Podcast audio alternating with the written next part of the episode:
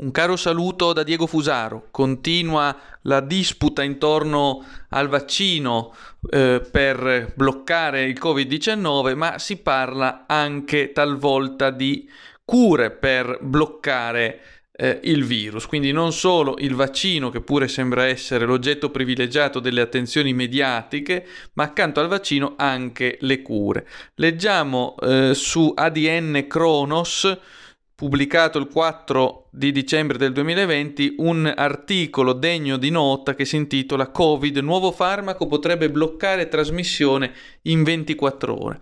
Così scrive l'ADN Kronos. Un nuovo farmaco antivirale sembrerebbe in grado di bloccare la trasmissione del virus SARS-CoV-2 in 24 ore. Ad alimentare nuove speranze, scrive l'ADN Kronos, nella lotta al Covid-19 è uno studio americano pubblicato su Nature Microbiology. Si tratta della molecola Molnupiravir e che testata sugli animali dai ricercatori della Georgia State University guidati da Richard Plemper ha mostrato buoni risultati non solo nella fase iniziale della Covid-19 ma anche contro altri virus a RNA.